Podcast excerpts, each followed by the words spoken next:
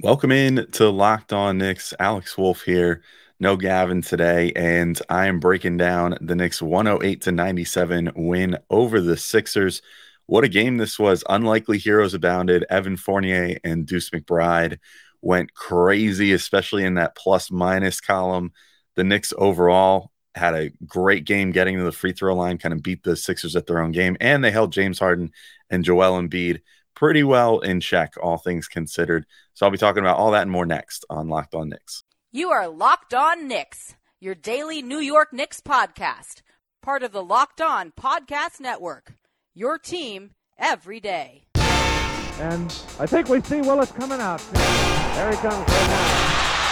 Starks without a five. Ewing for the win. Yes! Up left. Now fires it. He's good. And he's fouled. Anthony for three. Bang! That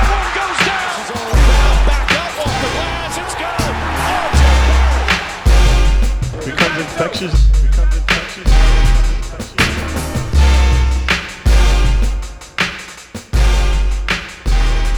All right, welcome in to Locked On Knicks. Today's episode is brought to you by Prize Picks. First-time users can receive a 100% instant deposit match up to $100 with promo code Locked On.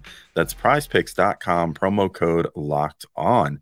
And I want to thank you guys for making Locked On Knicks your first listen today and every day, whether you're checking us out on your favorite podcast platform or taking in the sights and sounds on YouTube. I appreciate you making us part of your daily routine. I'm Alex Wolf. I'm editor-in-chief and Excite the Strickland, which you can find at thestrick.land. And if you haven't already, make sure to hit the subscribe button on YouTube, notification bell, and hit the subscribe button on your favorite podcast platform. Hit to auto download episodes. That way you can make sure you never miss an episode if you're enjoying it. But the Knicks here, what a Sunday night game, 108-97 over the 76ers. And they never said die. They just had a nonsensically good comeback. This feels like the type of comeback that teams usually have against the Knicks, and in fact have, I think, multiple times this year so far. It felt very much like those games where Julius Randle will go off in the first quarter, and then the team just won't quite be able to keep that lead. Usually for the Knicks, the collapse happens in the third quarter or so. Maybe sometimes it starts a little bit in the second and then goes into the third. In this case, the Knicks just totally were able to get right back into this game. They go down by 21 in the first quarter. I wish I could tell you exactly how that happened, but unfortunately, by the time that ESPN decided to let me watch the game, I had it set to record because I wasn't going to be able to watch the opening tip in the first quarter or so live, and went to go watch it and was greeted with flag football. So apparently other people had that issue as well on ESPN. So thanks for that, ESPN. But by the time that you hit the, midway through the first quarter, these guys are down 21 points already. And you're like, oh, well, this seems like a lost cause, except for then the Knicks managed to come back. They scored 17 straight to bring the game a lot closer in the second quarter, managed to then take the lead, and they wind up winning by 11. So what a heck of a game for the Knicks overall. The most unlikely of heroes, Evan Fournier and Deuce McBride, somehow become the heroes of this game. I don't think I'm promoting it in this episode, but if you made a FanDuel same game parlay on this and picked Evan Fournier and Deuce McBride to have over a certain amount of points, you probably won a decent amount of money. Although I guess you could have also made a Prize Picks entry. I'll do that in a minute. But Evan Fournier, 17 points, 6 of 11 shooting, 5 of 8 from 3 in 24 minutes. I mean, look, I've said this before, and I don't mean, sometimes I say good for him, but in this case, good for him for staying prepared and always being ready to come into any given game. And unlike the last time that he got some minutes last week when things were pretty ugly and he was, in my opinion, kind of chucking and not looking to work within the flow of the team, in this game he looked really good. I think he took his chance and he ran with it. The shot making, I think, was the most important and most impressive thing from Fournier in this game. I'll just run through. He had 6 makes in this game. Here's what they were. He had a double sidestep three for his first make, so juke somebody on the perimeter took a one dribble, double side step to the left, shoots a three, makes it. Had a stop-start layup in the lane, which has been an iffy shot for him at times, but did it pretty masterfully, like Immanuel Quickley-esque at Quickley's best, where he just kind of got into the lane, got a guy on his hips, stopped, and then just kind of went forward and put it in. If it wasn't defended as well as it was, it could have potentially been an and one type opportunity as well if he was able to do that. Then makes a falling out of bounds three where he got it. Like he was still in motion going towards the baseline as he caught it and shot it and made it from there. Then it makes another sidestep three, makes a super long spot up three later in the game, and then just a regular old spot up three. Just a great shooting performance from Evan Fournier and a great display of what at his best can make him really good. You know, like he's a really good player on offense when he's feeling it. Problem this year has been, you know, you just wonder, like, why have you not been able to have the confidence to score like you obviously can? It's kind of bizarre. I don't know exactly what it was, but I mean, it wasn't for lack of opportunity early in the season. Like he was still getting his minutes. He was getting starts and everything else, especially before Grimes came in. And, you know, it was just like, where to go? I mean, it's the guy that made the Knicks three-point record last year and did it pretty easily, it felt like. So it's good to see him kind of bounce back. He also wound up with the second highest plus minus for the team with a plus 28, which was second only to, of course, Deuce McBride, who ends up with 14 points, 3 boards, 2 assists, shot 3 of 6 from 3, and was a team high, get ready for this, plus 34 in 23 minutes. That's insane level of impact on the game. Actually, the Knicks in general, their overall plus minus during this game was pretty interesting. It was they had like all the starters were a negative in this one. All the bench guys were a positive. So like Quickley was a minus 19, for example, which probably has to do mostly with the fact that his minutes directly coincided with Deuce's in a lot of cases. They weren't like a direct one-to-one for one another, but yeah, Quickley had a little bit of a rough game. But then Randle, Sims, Brunson, and Grimes all end up with somewhere between minus 4 to minus 8. And then the bench was Hartenstein plus 19, Fournier plus 28, Deuce plus 34, Obi Toppin plus 17 in a little under 14 minutes. So pretty crazy stuff there from the bench, but especially from Deuce. I mean, Deuce, like, played fantastic. He hit one of the bigger shots of the game late that put the Knicks up 8 with 3:20 to go. Per NBA stats, I pulled some matchup data, which you can always find a little bit after the game. Per NBA stats, the Sixers shot 1 of 8 when guarded by Deuce in this game. He also guarded Tyrese Maxey for about 4 minutes of total game time when they were both on the floor, and Maxey did not even attempt a shot during that time. Which tells you a lot about how much Deuce was hounding guys in this game. I mean, I'll give credit to the entire defense, like even Evan Fournier, who normally is sort of an open fence door, you know, leading right to the hoop when he's on the floor, or a guy that gets too handsy or whatever.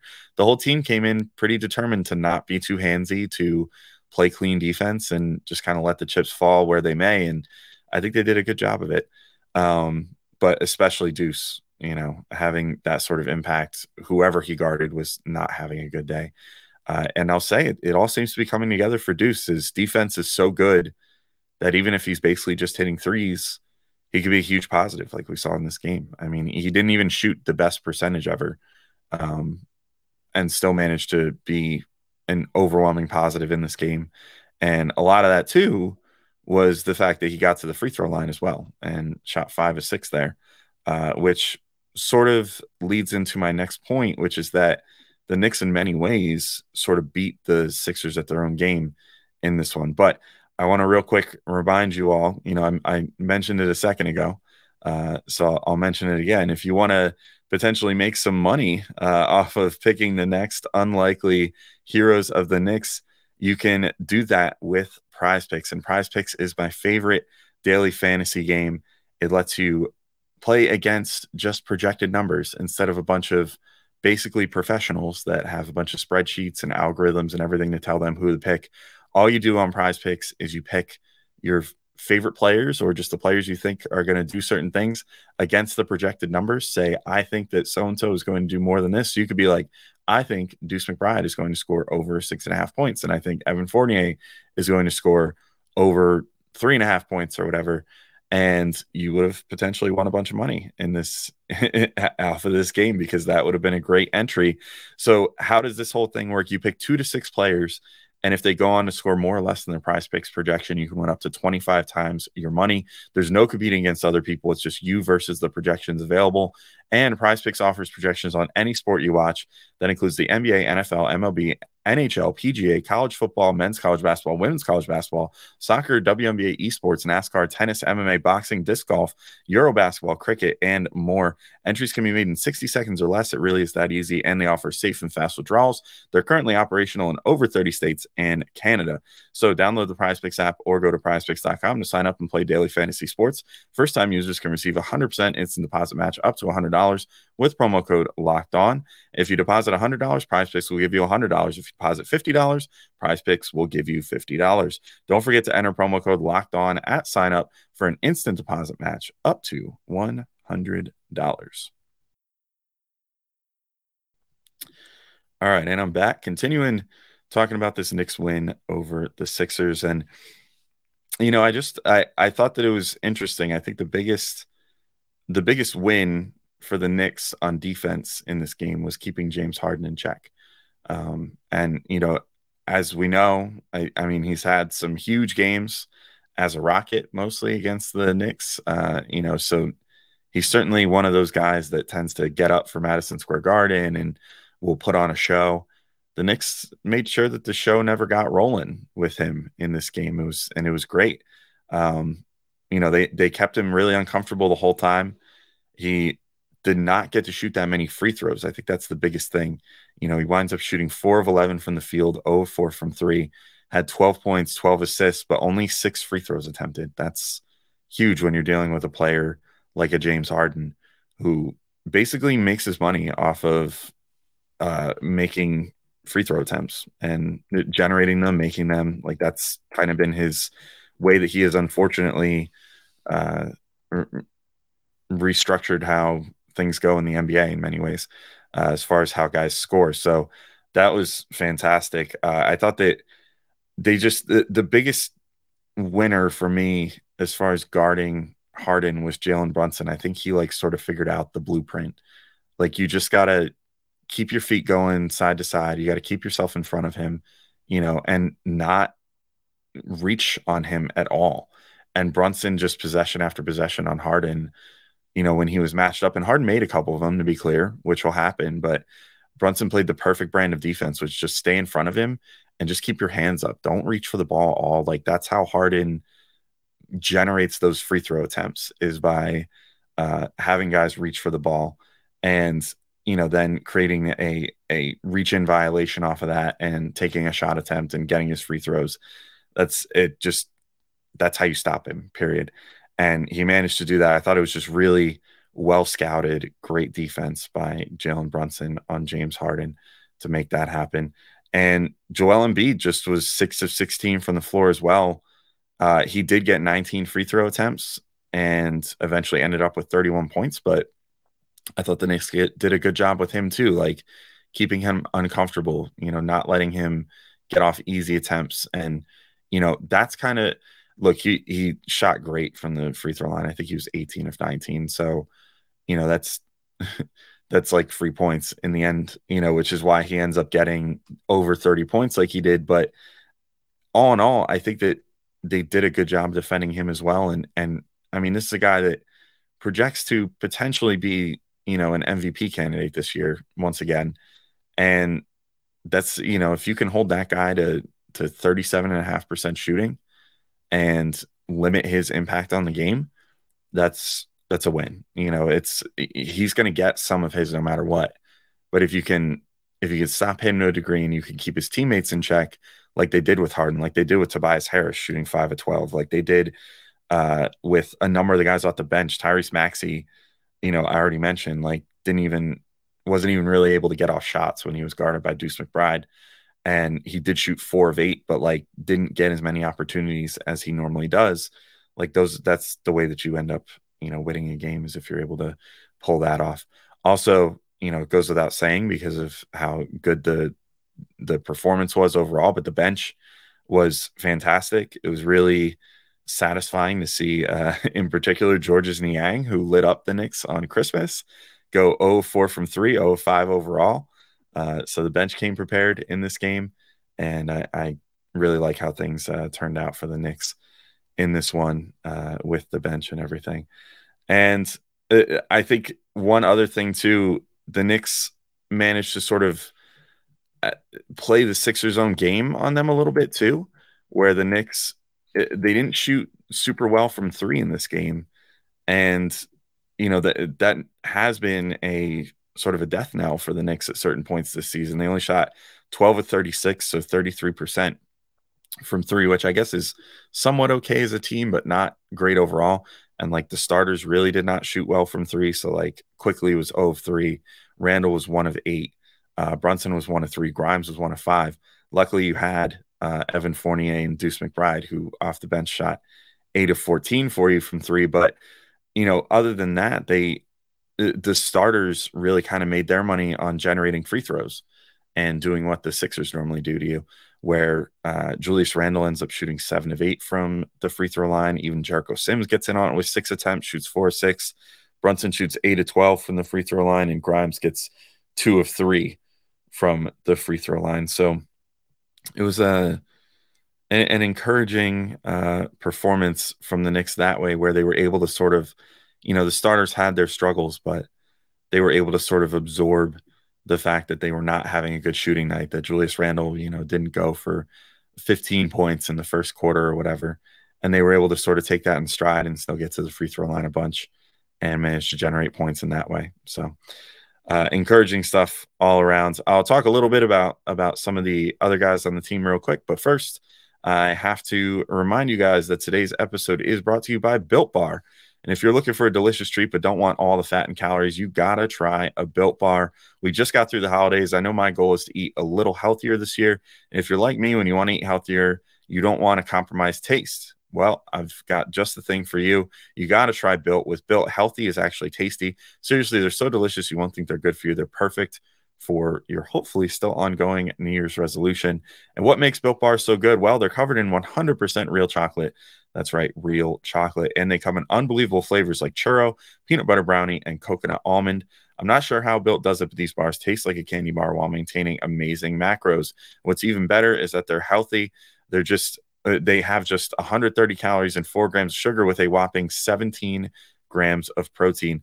Good news is now you don't need to wait around to get a box. For years, we've been talking about ordering your Built Bars at Built.com, but now you can get them at your local Walmart or Sam's Club. That's right. Head to your nearest Walmart today. Walk to the pharmacy section and grab yourself a box of Built Bars. You can pick up a 4-bar box of cookies and cream, double chocolate, or coconut puffs.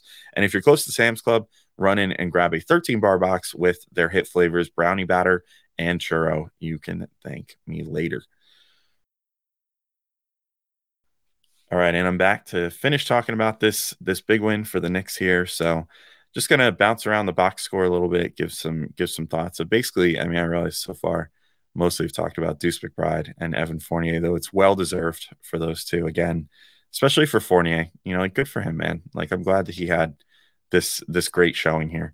But, yeah, bouncing around the box score a little bit, Isaiah Hartenstein, only 2 points in this game, fouled out in 26 minutes, but his impact was felt. I mean, the Knicks, you know, if you're facing this Sixers team, you need rebounding. You know, they of course have Joel Embiid, who's going to just gobble up rebounds.